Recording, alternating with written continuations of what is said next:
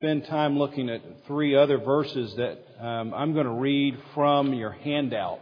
So it may be helpful instead of finding the references in your Bible just to look at the handout. I'll read 12, 1 and 2, and then I'll read the ones that we'll use also in our sermon today.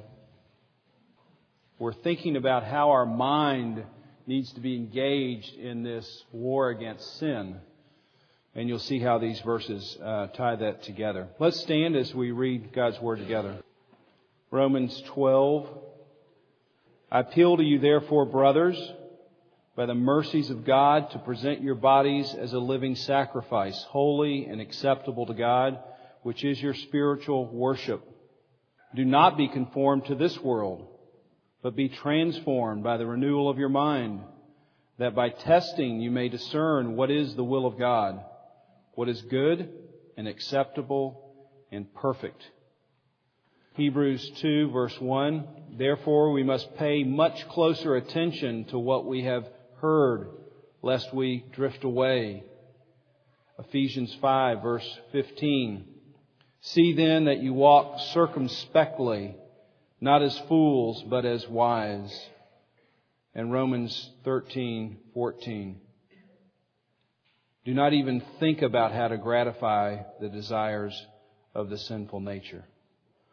You may be seated. Let's take a moment to reflect on this word together.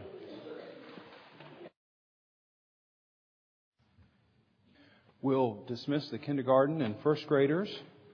And as I said, it'll be helpful for you to have your handout as we follow along in the text today. If you were to picture in your mind a fortress, if you just thought, what, what, what would be included in this picture in my mind of a fortress? Probably one thing that would be included in the picture would be some kind of tower, some sort of watchtower that somebody could stand in and look over not only the fortress but the surrounding area. If you think of a prison, if you could picture a prison in your mind, almost all pictures would include a watchtower where the prison officer or the warden would stand and, and look over the grounds of the prison. Some of you have been in the mountains of North Carolina, and if you're a forester and you are managing a certain area of the forest, you'll notice that at some strategic high place is a fire tower and you walk up the zigzag stairs to the top. So as a forester, you're managing this area and you can manage it by, by having a, a high view of looking out across the forest. And the reason you'd have these towers really are for the same reason. The, the watchman up in the tower is supposed to see something going on that could be a potential hotspot and then radio down or communicate down to the rest of the forces and say, let's see if we can attack that or let's see if we can move away from that issue. They're the, the warning sign of trouble. Kris Lundgaard in his book, The Enemy Within, says this. If you want to overthrow a fortress, start by knocking out the watchman. If he can warn others, you will, if he can't warn others, you will easily breach the wall and carry the day. Each of the facilities of your soul has duties to God. The mind is the sentinel, the watchman of the soul. Each of the facilities of your soul has a duty to God, and the mind is the sentinel or the watchman of the soul in this series, the last couple of Sundays, really what we've been trying to get our minds wrapped around is how is it that sin works? How does it work generally? How does it work specifically in your life? And as you understand what its plan is, then you can sort of formulate a defensive strategy against that. I see that and I have my defenses up. And this week we're sort of turning the corner on how would we offensively move towards or against sin. And the first place that uh, we need to start is having a good mind. If we're going to have a good offensive strategy, we have to have a good mind. Paul knows this because in Colossians 3 2 he says this, since you have been raised with Christ, now, now that you're a new creation, now that you understand the information about Christ and you're a new creation, he says this, set your minds on things above, on earthly things. And when he uses the word set your mind, he means fence in your mind. Put a, put a guard around your mind. Don't just let anything come into your mind. You have to fence it off in some way. Romans 12, the passage that we read. Do not conform any longer to the pattern of this world. Don't fashion yourself after the world any longer. When you were a non-believer, you went out to the world and you got all of your cues on how you would live, how you would dress, what you would drive, all kinds of issues in your life were driven by the world and you fashioned yourself after the world. And now he's saying, now that you're a new creation, don't fashion yourself after the world anymore, but be transformed. In the, in the Greek, this is metamorphosis. You know this word from a, a caterpillar turning into a butterfly. The idea is you had one sort of form or fashion, and now that you've gotten into Christianity, you're going to transform. And how is that transformation going to take place? By the renewing, or another way to say this is a, the renovation of your mind. If you've ever renovated a room or renovated a house, what do you do? You go in, you assess what needs to be ripped out. And you begin to tear out all the old stuff, and then you begin to put new things in. And that's exactly what Paul's talking about here in Romans 12. Paul knows that a new watchman has to be installed in the mind in order for us to have a new pattern. If we don't have a new watchman, we're going to fashion ourselves after the world. And so he's saying, now that the Holy Spirit is in you, you need to fence in your mind. You need to have a new watchman. Remember Peter in, in Mark chapter 8? You remember this passage? Jesus has taken them to um, Caesarea Philippi. And he's asking the disciples this question Who do other people say that I am? Remember that? And then he says, Well, who do you say that I am? And Peter says, You're the Christ, the Son of the living God. And he says, You're right, Peter. And then at that moment is the first time Christ is very clear on what his mission is. He's going to hand himself over, he's going to be crucified, and he's going to die. And on the third day, he's going to raise from the grave. And what does Peter immediately say? Remember, he takes Jesus aside and he rebukes him and he says, No, we're not going that way. And you remember what Jesus says? Get behind me, Satan. Remember what he says? For you have the things of the world in your mind not the things of God. You see what Jesus was looking at Peter and saying, you still got a worldly mind. You're thinking from a worldly mindset. You think I'm here to overthrow the Roman government? Peter, I'm here to overthrow the sin in your own soul. You have to have a, a, different way of thinking because we're going to be battling against this together and it's not going to be this worldly power that we're going to be using. We're going to be using spiritual power for that to happen. So let's focus here on these three verses, Hebrews 2, Ephesians 5, and then again in Romans 13 as we pick up some clues. And I'm going to try to be as practical as I can here so you can think about how can I begin to really practically put some things together for myself. Hebrews chapter 2 verse 1, which is a great, great verse for preachers. Therefore we must pay much closer attention. That's a great verse for preachers. Lean in. Something's being said. And for us to have a new watchman, we have to pay close attention to what we have heard. If we don't, we're going to drift away. We're, we're supposed to pay closer attention. In, in the Greek, above ordinary. You just have the ordinary pay attention. Yeah, I'm getting the information. Yeah, that's fine. Good enough. He's not talking about that kind of listening. He's saying, I need an above ordinary effort here. When you're hearing things about the gospel, when you're putting a new watchman in your mind, you've got to really think about these things. And he says, pay attention, or it means hold in your mind. I love that picture. You're taking the gospel, you're taking the truth about God's word, and you're holding it in your mind. You're holding it there so you can look at it.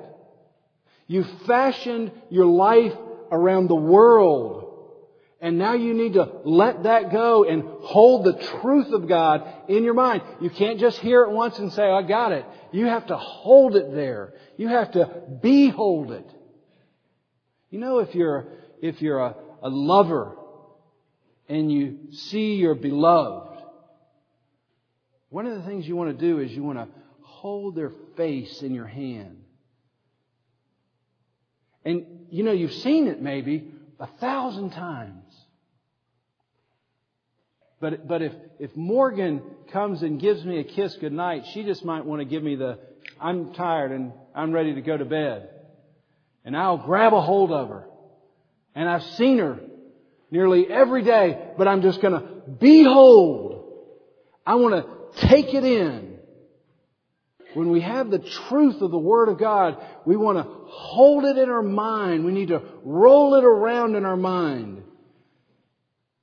Because if we don't, we're going to drift away. And this is a word picture of a clay pot that has a crack in it and water's leaking out of it. So you get the truth. You don't really hold it in your mind. It just sort of leaks out. And then you have an empty vessel. If I could reword it, I would say it this way. With above ordinary effort, we have to hold in our minds the things that we have heard or they leak out like water through the cracks of a clay pot. If you're a student here, you listen to the teacher and you hear what they're saying, but it feels like it just leaks out of the back of your head. You ever had that feeling? I hear the words, but they, they're not in my mind. They just sort of come in and leak out on the back. Or if you're like this, if you're a student and you cram for a test. You ever been this way? You're cramming for this test and it's, you know, three minutes before the teacher's going to hand you the exam and you're going through some kind of list and your friend wants to come up and chat with you. What do you say? Shut up! Why? Because I'm afraid it's going to leak out of my mind. I don't want it to leak out before the test gets in front of me. And that's that picture. You really haven't beheld the information. You don't have it. You just stuffed it in there and you're afraid it's going to leak out. If you, if you're a child here of any age, you ever heard this? Your parents come to you and they say, I've told you what? A million times. And they sort of look at your head like, do you have an extra hole here? Because I know I've told you a million times and it's leaking out. And what they mean to say is, behold the information that I am giving you. Hold it into your mind. Don't let it leak out. Because I don't want to tell you a million and one times. We have to behold the information of God in our minds. We have to know what the truth is. You're like the watchman. You're up there and you're surveying, surveying the world now. And the world comes in and attacks from all kinds of angles. And you have to know what the truth is. You have to hold it in your mind and you have to press it up against that truth and say, what am I holding on to? The writer of Hebrews knows that if you don't make an extraordinary effort to hold this in your mind, the watchman is not going to be in the tower. And the walls of your life are easily going to be breached. You're just going to drift away and fall into sin. Let me give you a couple of uh, things that I think will be helpful, especially if you're a parent here, especially if you're a father. Our roles is to train up our children You're, you're trying to help them hold the truth in their mind so that then when they walk out your door, whether it's today or at year 18, they've got the truth. They're, they've held it in their mind for some time. And that's what we're trying to do with our children here. First of all, and I'm going to talk more about this next week, in order to really have the right mind, we have to hold the Word of God in our mind. Dallas Willard, a professor and popular Christian writer, says this Bible memorization is absolutely fundamental to spiritual formation. If I had to choose between all the disciplines of the spiritual life, if I had to choose between all the disciplines of the spiritual life, I would choose Bible memorization. Because it is a fundamental, fundamental way of filling our minds with what it needs. This book of the law shall not depart from your mouth. It's quoting Joshua. That's where you need it. How does it get in your mouth? Memorization. 2 Timothy 3:16 All scripture is God-breathed and it's useful. It's so useful, but you have to have it in your mind. It's useful for correcting and rebuking. It's useful for training. It's useful for teaching so that the man or woman of God might be thoroughly equipped for every good work. Anything that happens in your field of, of reference. You, are like the mind in the watchtower, and it's useful. Anything that enters in, you know how to deal with it. Scripture memorization, repetition, Deuteronomy chapter 6. Again, this is written on your uh, outline. These commands that I give you today, Moses is giving the people of God the commands of God. These commands that I'm giving you today are to be upon your hearts. How do they get on my hearts? Well, you impress them on your children. You talk about them when you sit at home, when you walk along the road, when you lie down, when you get up. You tie them as symbols on your hands. You bind them on your foreheads. You write them on the door frames of your houses and your gates. Do you hear this, parents? Doesn't this sound like Moses saying, I'm going to tell you a million times. Because he knows that it's going to leak out. So I'm not just going to give you a tablet. I'm going to remind you. And when we walk along the way, I'm going to remind you. And when we sit down, I'm going to remind you. And I'm going to have them tied around your body in some way. I'm going to do everything I can to help you remember the Word of God by repetition. Repetition is the mother of all learning. You remember this your, from your times table? You didn't really even know what six, what times six was, but you just knew six times six was 36. I mean, you didn't, you might not have any idea what that was talking about, but you just knew the answer was 36. You just had it in your mind so that when you grew up, you said, okay, I'm, I'm getting it. At the elders retreat, we were driving around Orlando and Greg Bev did such a great job of just pulling out pieces of the Bible and saying, hey, let's think about what we know. What are, what are the, what are the parts of the full armor of God? We're just driving around Orlando. I mean, you can be listening to the radio, you can be talking, but he says, hey, what are the full armor of God? What's the full armor of God? Do you know what those are? Do you know what the fruit of the Spirit is? Could you list those off in your mind? Poor Lee Taylor. We went out to dinner last night. And so I just picked this up and rattled Lee to death. And I said, okay, Lee, what are the Ten Commandments? What are the four main events in Genesis? Who are the four main men in Genesis? What are the fruit of the Spirit? And Lee did such a great job. He got almost all of them. You ever just, as you walk along the way, I mean, you don't need a set Bible study. You don't need two hours of, you know, uh, information before you get there. Just as you walk along the way, are you asking your kids, hey, tell me something about this? Do you, do you know something about this? Let's just repeat it over and over and over again so we just know it like a, a times table. So you need to have repetition and then you need to review it. So, so there's some understanding. It's not just information, it's beginning to have some transformation. You're remembering it by memorization. You're repeating it over and over and over again, and then you're reviewing it to say, did you get it? Do you understand it? Now that you've got, you say in the right information, do you really get it? On most Sundays, we go home and we talk about the sermon in some way. And last Sunday, I was sitting with Morgan and we were just talking about the, the, the consequence of sin. Remember what the goal of sin is? I said this last week. The goal of sin is death. That's all what sin wants at the end. And I said, Morgan, let's just, let's just try to think about this. The goal of sin is death. Yeah, Dad, the goal of sin is death. Now, Adam, he and Eve, they sinned. And what did that cause? How do we see death from that one sin? Well, we see death between their relationship with God. Yeah, well, well we see death between their relationship with each other. How else do we see it, Morgan? Well, we see death between Cain and Abel. So it extends out into their family. Sin always grows.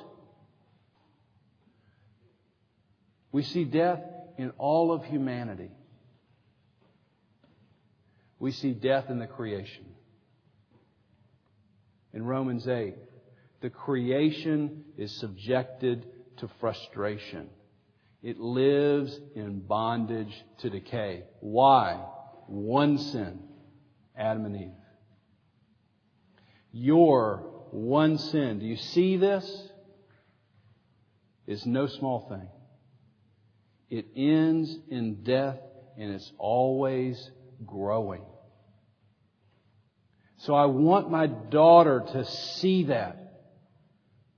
Zachary, when we talked about uh, enticement. Remember that was a, like a lure. It was like a hunting term or a fishing term. And he likes to fish. And I said, well, Zachary, what are in your magazines some of the kinds of things they do to make the lure really attractive? Oh, oh, oh. They've got this little air gun that you stick into a worm and blow it up. And it makes it like twice its size. So I guess a, a skinny worm is good, but a real big fat worm is twice as good. And I said, first of all, isn't that just like sin? It's bigger than it actually is. You think it's something so grand. And when you bite into it, you know it's going to be satisfying, and it shrinks. And it's really not that satisfying. And then I said, Well, we're sitting at the table. What lures do you go for? And Nancy said, Why don't you start? so I started. And we went oldest to youngest around the table.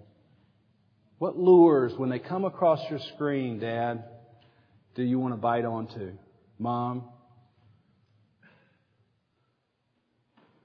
Dads? Moms? I want to give you a warning right now.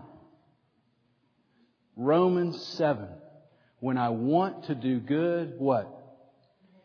Evil is right there with me. And I'm sure right now, most of you would say, I would want to do that, Paul. But I'm just not like that. I'm just not that smart. I don't know that information. Therefore, I should wait a little while. That's a lie. Hold that in your mind and say that is a lie from the devil. You know enough just from listening to a sermon to say, well, let's just review these verses. Let's just think about this. Or just it might be an exercise in humility to say, I don't know what the fruit of the Spirit is. I don't know the Ten Commandments. I don't know the four Gospels. I don't know which two of those talk about the Christmas story and which two don't.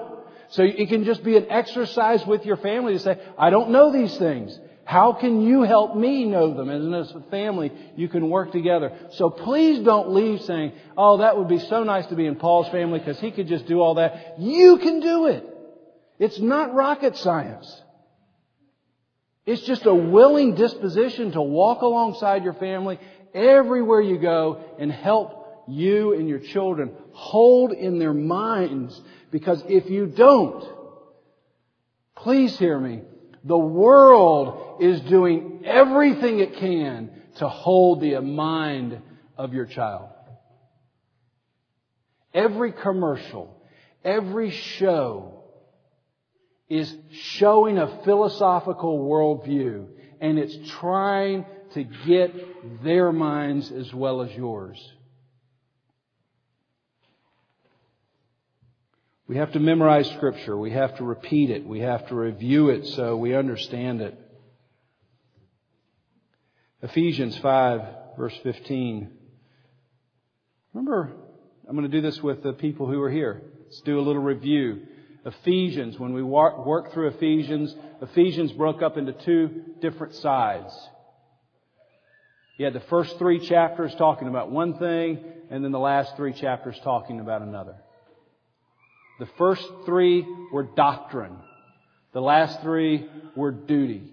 The first three were belief. The last three were behavior. And so we get to, to Ephesians chapter 4, and it says, Now that you have all this doctrine, now walk in a manner worthy of your high calling. Ephesians 4 1. And then Ephesians 5, it says this, Try to discern, or try to find out what is pleasing to the Lord. Just doesn't come to your mind. Well, I'm a Christian and now I must know what's pleasing to the Lord. It doesn't work that way. Ephesians 5:15. See then that you walk circumspectly. That's the Greek word. You're looking around. You're not walking foolishly. When you walk around, you pay attention to your surroundings so you don't bump into something. You're looking all the way around your life like a watchman would. They can see 360 degrees around your life. So you have to use your heads and say, I'm looking around and looking at my life. I'm looking at the world. Nancy teaches at Cape Fear Academy and she teaches this um, learning skills or critical thinking. And she's just basically with these younger kids trying to help them learn to discern. That's her goal. Come in here and just learn to be discerning. So when you interface with information, it's discerning. And so when she comes in front of a class, she says, okay, now when you hear information, you have one of these two responses. And then she gives this face. You, you either respond like this, kind of the duh, I'm just like a sponge. I'm not discerning. I'm just absorbing. Or like this. I'm thinking. I'm not saying it's right. I'm not saying it's wrong. I'm discerning. I'm trying, I'm trying to hold it into my mind. I'm trying to see if it's the right thing. You have to be that in this congregation. You can't just be like this in front of me. Now none of you are right now. I can see all of your faces. You have to be discerning. You have to hold it in your mind. What I say must be held up against the scripture. And so we have to be discerning. Paul uses this language in 2 Corinthians 10:5, take every thought captive. It's that same idea. A thought comes across and you captivate the thought and you say, okay, now let me think about this thought according to what God would have me think. A couple of examples that are fairly easy to see. Again, trying to think about it in the culture, also thinking about it with your kids. The Old Testament name for God. Well, the, the Bible's name for God, but it's said in the Old Testament. You remember what it is? Yahweh. Or, if you put it in English, you know what it is? I am. Moses says, What's your name? God says, I am. On the corner, Monkey Junction, we drive by that almost every day. And I say, kids, let's look at the name of this day spa up here. What's the name of the day spa? I am. Now, I don't know the owners of the day spa. But I don't know where else you get that name. And do you see the worldview in conflict here? Only God is I am, ever present. And they're trying to tell you, no, come in and at least for a little while, I am. You can ride into that place. That's a lie. I want to point those things out in my own mind and in the mind of my kids so that when they see that, they're not going, duh. They're paying attention because it comes across the screen all the time. I'm watching a new show and it's about violence, sexual violence in public schools. The news anchor brings on a professor from Temple University who's got a PhD in, I don't, something that makes him an expert. And the news anchorman says, well, we obviously have a problem. What do you think the solution is to our public schools? And he says, well, I think we need more counselors. We don't have the right ratio of counselors to students, which is fine.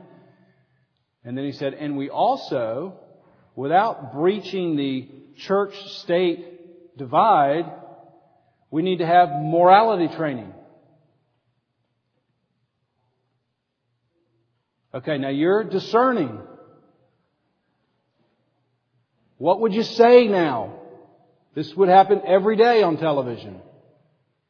Would you go, yes, we do need morality training? Think. At least you should say, whose morality are we going to train our kids underneath? But do you think the anchor asked that question? Actually, he did. So I leaned in and I could not wait for this expert answer. And the answer was, uh, he couldn't answer.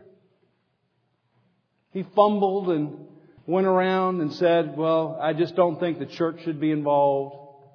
And I think as a culture we can come up with it. Do you hear? These are the experts. These are the smartest people we have. And they understand that we can't get the church involved we can just sort of come up with it as a culture. And Ravi Zacharias, a great apologist, always asks this question to the person who says things like this. You know, sir, in one culture a man asks his neighbor over to have dinner. And in another culture a man asks his neighbor over to eat him for dinner. Which one would you prefer? You have to know which standard. Because if you're asking me over for dinner, I might come. But if you're asking me over to eat me for dinner, then I might not come. We have to understand which standard. We can't just say the cultural standard. Do you want to live by Adolf Hitler's standard?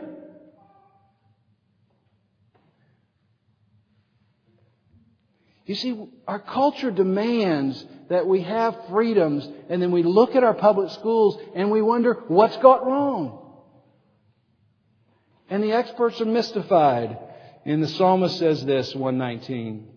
When I run in the path of your commands, you set my heart free.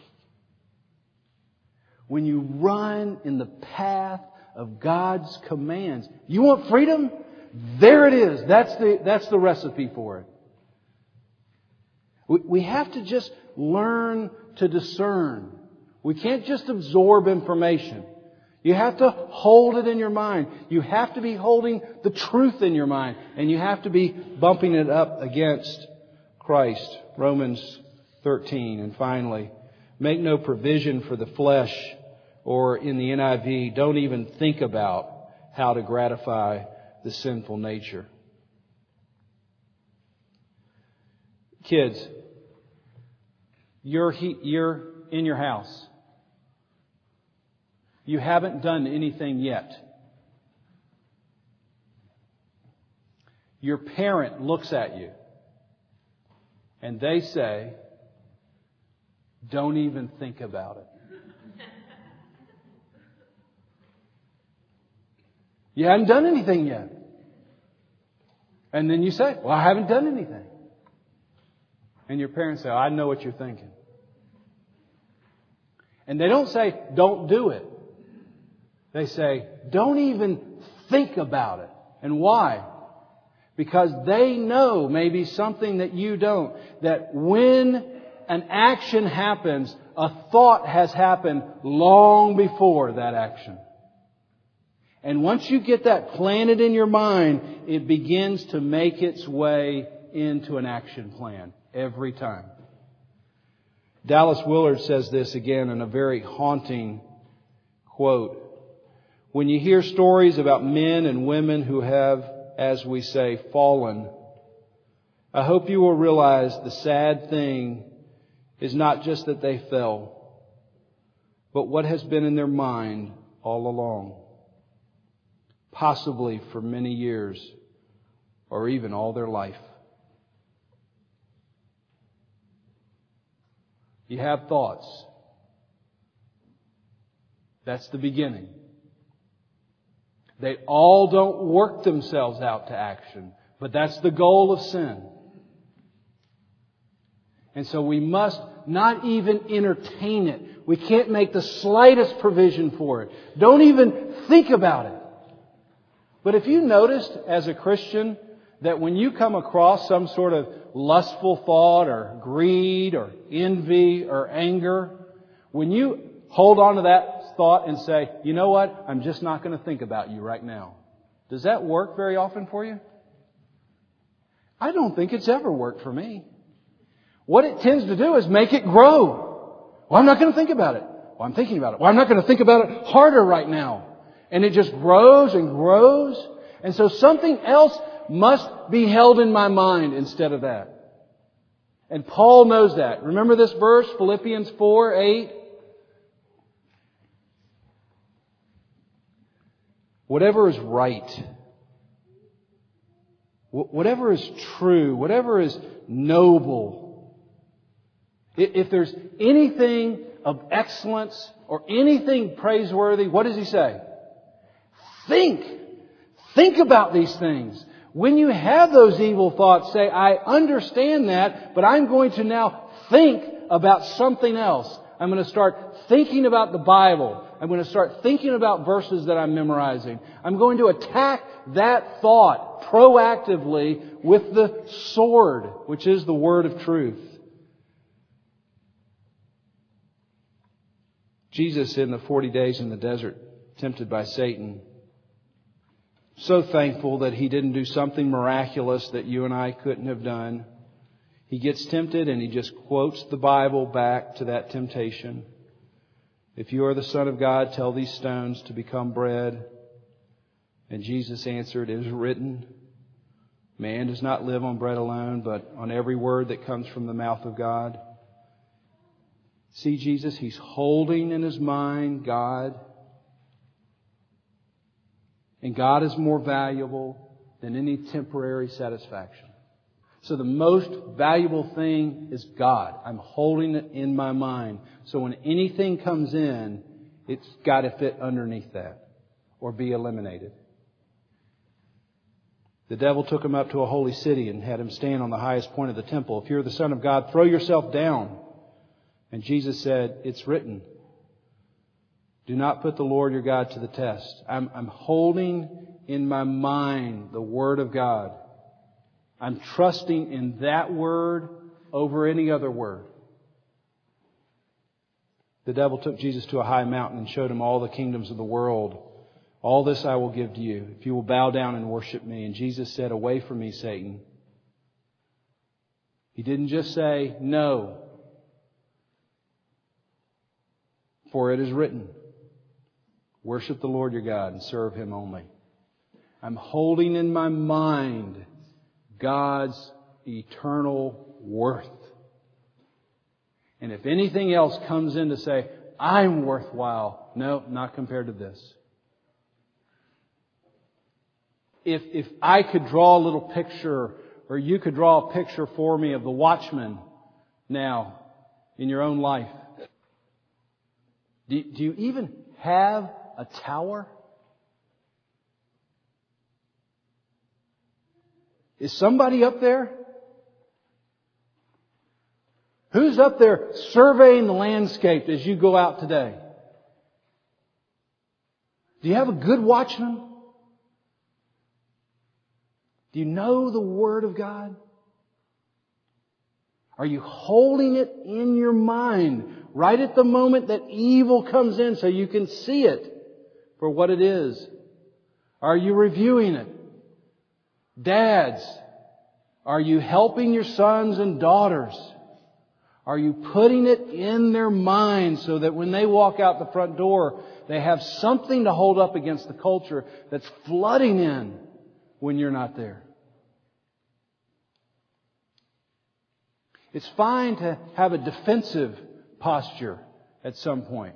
But at some point, you have to have an offensive posture and begin to tackle these things if we're really going to put sin to death. Let's pray together. Lord, without the Holy Spirit, this is an exercise in futility. But, but we're assuming in this sermon that these are believers.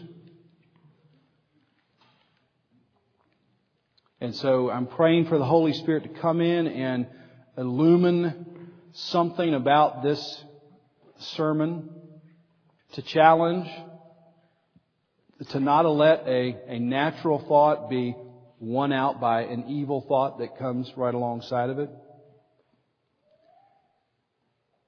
I'm praying for dads here that they wouldn't believe the lie that, oh, I just can't do that. I'm praying, Lord, for the people who don't know you. And they're losing battles after battles and they have no idea how to win.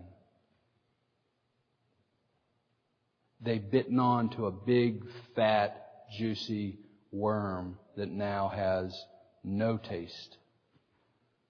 But it's reeling them in. Arrest that situation by a relationship with Jesus Christ, I pray. Lord, we thank you for the many gifts that you've given us. We pray that it helps in spreading the, the light of the gospel around this city as we worship you with our tithes and offerings. In Jesus' name, amen.